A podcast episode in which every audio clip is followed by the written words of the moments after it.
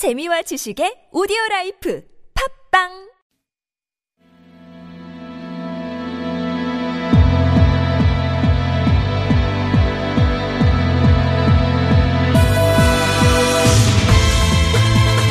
여러분은 지금 한림대 미디어 스쿨 송현주 교수가 진행하는 TBS 아고라를 듣고 계십니다.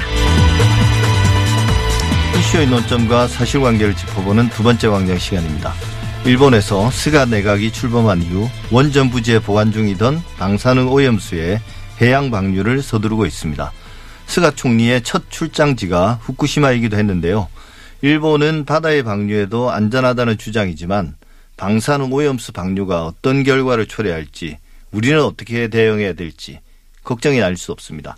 국제환경보호단체 그린피스의 장마리 campaigner와 함께 이야기 나눠보겠습니다. 안녕하세요. 네, 안녕하세요. 예, 우선 후쿠시마 원전 사고 참 오래된 일인데 오염수가 계속해서 늘어나고 있다는데요. 오염수가 어떻게 생겨나는 겁니까?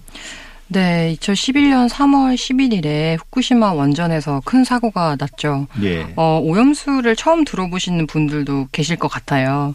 어, 사고로 인해서 방사성 물질이 일부 외부로 방출이 됐는데 대기 중 그리고 해양으로도 육지로도 방출이 됐습니다. 예. 어, 그런데 당시에 어, 후쿠시마 원전 부지는 사실 어 지하수 유입이 항상 문제가 되던 곳이었어요. 원래부터요. 원래부터요. 예. 사고 전부터요. 그래서 우물 우물만 한 수백 개 이상을 가지고 있는 원전 부지였고요. 예. 그리고 비용을 절감하기 위해서 해수면에 너무나 가까이 원전을 건설한 거예요. 예. 그러니까 해수라든지 범람을 했을 때 부지 안으로 물이 들어차게 되는 어떤 구조적인 한계가 있었어요. 예. 그런데 상상이 가능하시겠지만 예. 방사성 물질이 사고 로 인해서 외부로 방출되는 게 모두 다 물과 만나면서 이게 굉장히 위험한 고준위의 방사성 오염수가 되는 겁니다. 예, 그러니까 물이 유입되는 해수든 지하수든 유입되는 걸 지금 일본이 막지 못하고 있는 거네요.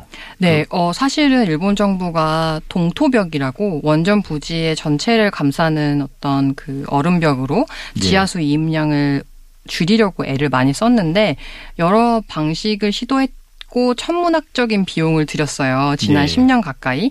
그런데 그 중에 어떤 것도 지하수 유입량을 멈추는 것에 효과가 없었고요. 무엇보다 가장 중요한 거는 어, 후쿠시마 원전이 지금 가동 중이지 않잖아요. 예. 그런데도 그 안에 녹아내린 해결료가 있거든요. 보통 우리가 핵이나 원자력을 얘기할 때 음, 꺼지지 않는 불이라고 예. 표현하거든요. 그러니까 아직도 해결료는 분열을 하고 열이 발생하는 상황이기 때문에 냉각수를 부어요. 그 예. 냉각수도 고스란히 오염수가 되는 상황입니다. 그렇게 해서 계속 물이 오염된다면 그 양이 얼마나 되나요? 10년 동안 지금 계속 생겨난 거잖아요. 네, 근데 맞습니다. 그걸 계속 보관하고 있었던 거죠. 어쩔 수 없이. 네, 어쩔 수 없 다는 표현이 참 맞는 말씀이신데요. 예. 어, 지금까지 저장된 양은 123만 톤 되는데 예. 어, 그렇게 많은 양의 물을 한 번에 다 볼 수가 없으니까 상상하시기 어려울 수도 있어요. 예. 한 수영장, 올림픽 수영장 500개가 훨씬 넘는 양의 물이라고 보시면 되고요. 예. 무엇보다 이 123만 톤 중에 80% 이상이 예. 인체나 생태계에 굉장히 치명적인 방사성 물질로 오염이 되어 있다는 거죠. 예. 그러니까 그 오염수가 그냥 상당히 고위험 오염수라는 말씀이신데 이제 일본 정부도 2022년 그러니까 지금 이제 2년도 채 안 남은 건데요. 그때 여름이 되면 원전 부지 내에 오염수 저장 공간 탱크 같은 거겠죠.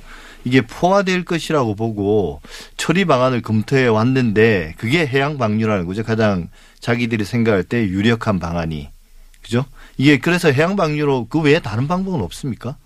일본 정부가 오염수 해양 방류를 원하는 이유는 그 관리 비용의 절감이에요. 예. 그러니까 해양에 오염수를 버리는 게 가장 싸고 그리고 어 가장 손쉬운 방법이거든요. 일본 예. 정부에게. 그런데 일본 정부는 오염수가 굉장히 위험하다는 걸 잘 알고 있어요. 그리고 저장 부지 포화로 인해서 2022년 8월 여름부터는 당장 방류가 필요하다는 입장이지만 저희가 일본에서 직접 확인한 바에 따르면 사실은 원전 부지 안에 어 저장 용량은 많아요. 예를 들어서 저장 용량의 탱크를 어디에 저장할 것인가 부지 확보의 문제거든요. 그런데 아시다시피 사고 지역 주변은 다 오염된 곳이잖아요. 예. 네, 그러니까 부지로 사용하는데 문제도 없는 거죠. 살 수 없는 땅이니까 사람이. 네, 그렇죠. 예. 그러니까 이 논리는 일본 정부가 해양 방류를 손쉽게 하기 위한 예. 어떤 정당화의 논리로 사용하고 있는 거죠. 예, 그러니까 저장 공간을 더 지어서 거기에 더 보관하면 되는데 이게 비용이 많이 드니까 이제 그 핑계를 대서 더 이상 보관할 것이 없다라고 말하고 그냥 바다에다가 흘려보내겠다는 이 이야기인 거잖아요. 네, 맞습니다. 우리가 좀 더 구체적으로 아까 위험하다고 말씀하셨는데 오염, 원전 오염수는 어떤 방사능 물질이 들어있는 건가요? 어, 원자로가 폭발하게 되면 기존의 지구상에는 자연적으로 존재하지 않는 그러니까 원전 사고가 나지 않으면 지구상에 있을 이유가 없는 그 방사성 물질들이 포함이 되어 있는데 예. 오염수 안에 60개가 넘는 방사성 물질이 있어요. 예. 그 중에는 어 조금만 저장해놔도 자연스럽게 없어지는 물질도 있지만 예를 들면 수만 년, 수십만, 수백만 년 동안 방사능을 방출시키는 물질들이 있거든요. 예. 그게 대표적으로 뭐 스트론튬이나 세슘 그리고 플루토늄, 요오드 이렇게 어 인체나 생태계가 피폭됐을 때 유전자적 변이 그리고 예. 각종 암을 발병시키는 물질들이 지금 123만 톤 오염수 중에서 80% 이상에 들어 있는 거죠. 예. 근데 이제 최근에 아까 모두에 말씀드린 것처럼 스가 총리가 첫 방문지로 이제 후쿠시마를 가서 후쿠시마 원전의 운영자인 도쿄전력 간부와 대화를 하면서 오염수를 희석하면 마셔도 되냐 이렇게 물었다는데 이게 희석시킨다는 게 결국 이제 정화 나름의 정화 작업을 한다는데 이게 가능한가요? 재정화 작업, 오염수를 재정화하는 작업이 뭐 진행을 해본 적은 있는 건지, 그게 어느 정도까지 가능한 건지, 그게 가능하다면 사실은 비용이 많이 들어도 그렇게 해야 되는 거잖아요. 네, 근데 안타깝게도 어, 예. 지금 일본 정부가 가지고 있는 기술로는 다핵종 제거 설비라고 하고 알프스라고도 부르는데요. 예. 이 기술의 수준으로는 방사성 오염수를 안전하게 할 수가 없고요. 예. 어, 이미 1차 처리 과정에서 실패를 했고 그 결과 오염수 안에 어, 스트론튬 같은 경우엔 최대 2만 배 기준치보다 2만 배 높은 수준으로 발견이 됐어요. 그러니까 그렇다면 2차 처리를 했을 때 더 나은 결과가 나올 수 있다는 어떤 보장이 있어야 하는데 예. 실제적으로 같은 기술을 쓰고 있고 큰 개선이 없는 상황에서 또 다른 실패가 어, 굉장히 쉽게 예견이 되는 거죠. 예. 그러니까 일본 정부 입장에서는 최선의 방법은 보관하는 방법밖에 없는 거네요. 일본 정부가 아니라 환경의 측면에서 볼 때는 네, 이 오염수가 해양에 방류되지 않도록 모든 방법을 동원해서 막아야 되는 상황이고요. 예. 왜냐하면 그 안에 있는 그 해결료로 인해서 오염수는 앞으로 100년이 넘는 시간 동안 만들어질 수 있거든요. 그러면 오염수가 해양에 방류됐을 때 우리 지금 이 세대부터 후손까지 굉장히 큰 피해를 입게 되어 있어요. 예. 그렇기 때문에 이것을 막아야 되고 예. 그러려면 일본 정부가 장기 저장을 하면서 어, 더 나은 방식으로 나은 기술로 방사성 물질을 없앨 수 있도록 비용 예. 투입을 해야 되는 상황이죠. 예. 그러니까 현재 기술로 정화하는 데 한계가 있기 때문에 일단 보관했다가 어, 어느 정도 기술이 발전하면 그때 가서 이제 정화 작업을 해서 방류를 하든 어떤 식으로든 처리해야 된다는 이 말씀인데 그러기에는 일본 정부가 생각할 때는 비용이 너무 많이 든다. 결론적으로. 네. 그래서 방류를 한다면 2022년부터 얼마 동안 하겠다는 건가요? 어디로 흘려보낸다는 거예요? 지금 여러 방식으로 방출할 양과 시기를 산출하고 있는데요. 예. 지금으로선 일본 정부도 하나의 안으로 가지고 있는 거예요. 예. 그런데 어 지금 예를 들어 2030년 기준으로 정화를 다시 지금 하고 있기 때문에 어 천천히 정화를 했을 때는 짧게는 2055년까지 방류를 지속적으로 한다는 것인데 예. 사실 이 기준이 어 실효성이 없는 이유는 첫 번째로 알프스 2차 처리 결과가 좋지 않으면 일본 정부는 계획대로 2022년 여름부터 방류를 할 수가 없어야 되고요. 예. 두 번째는 어 방류량에 대해서는 지금은 확실하게 정해진 게 없기 때문에 예. 어 다만 오염수가 계속 발생할 거라는 추정 아래 어 정말 최소 50년에서 100년 동안 혹은 그 세기를 넘는 시간까지도 오염수를 방류할 수밖에 없다는 거죠. 예. 그러니까 지금 저장되어 있는 오염수를 방류하기 시작하면 새로 발생하는 것들도 그냥 그냥 방류하겠다는 거잖아요. 계속. 네, 어, 중요한 부분 말씀해 주셨는데요.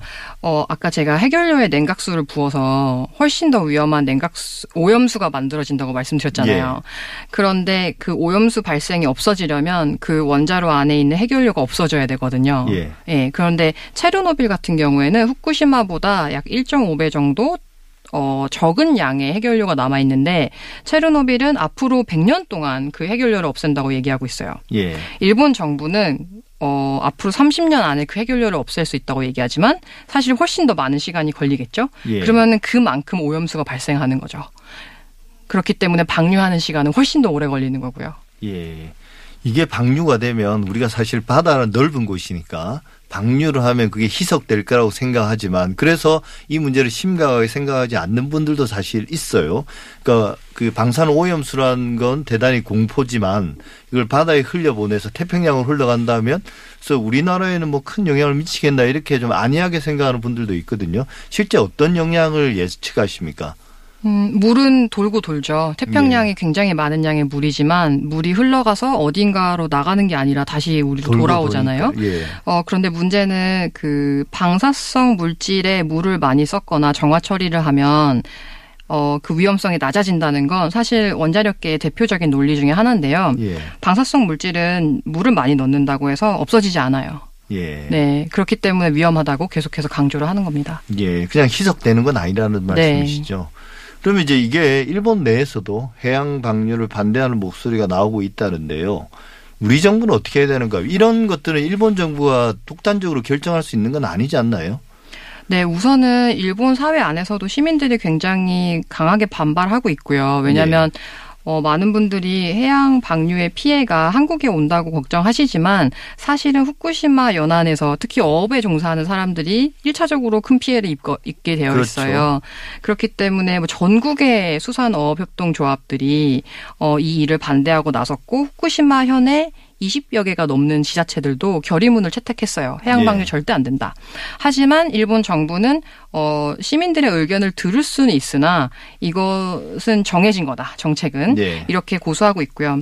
어 일본 정부가 이런 결정을 했을 때 한국은 무엇을 할 수 있느냐? 예. 어 좀 어렵게 느껴지실 수도 있지만 사실 우리나라는 일본에 가장 가까운 나라잖아요. 예. 인접국으로서 우리가 공유하고 있는 환경에 치명적인 위험이 예견될 때 이것에 대해서 어, 협의를 하는 절차들이 있고요.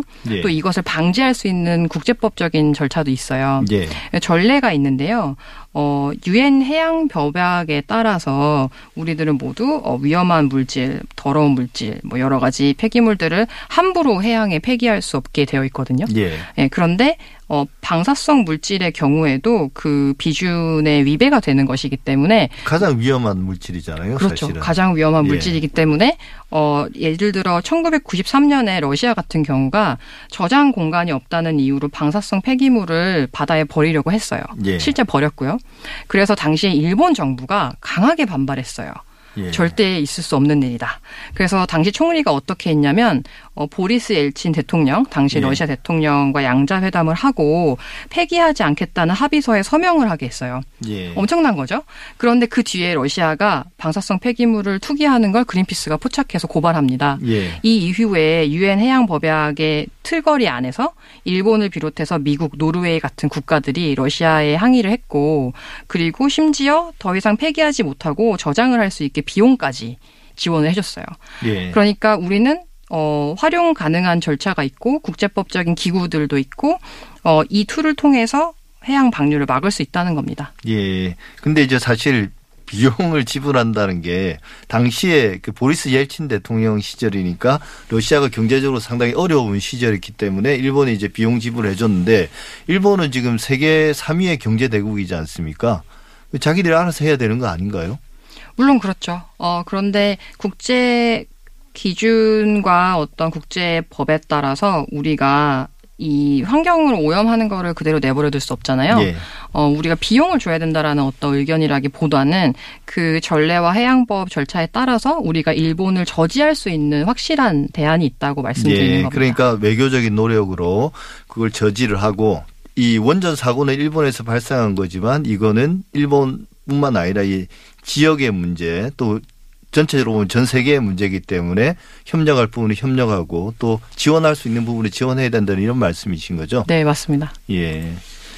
알면 알수록 참 일본 정부의 대응이 참 무책임하게 느껴지기도 하지만 두렵기도 하고요. 미래가. 하지만 우리가 좀 관심을 가지고 또 좀 일본과의 관계는 안 좋지만 이런 문제는 공동으로 풀 수 있도록 좀 지혜를 모아야 되지 않겠나 그런 생각입니다. 지금까지 장마리 그린피스 캠페이너였습니다. 오늘 말씀 감사합니다. 네, 감사합니다. 예.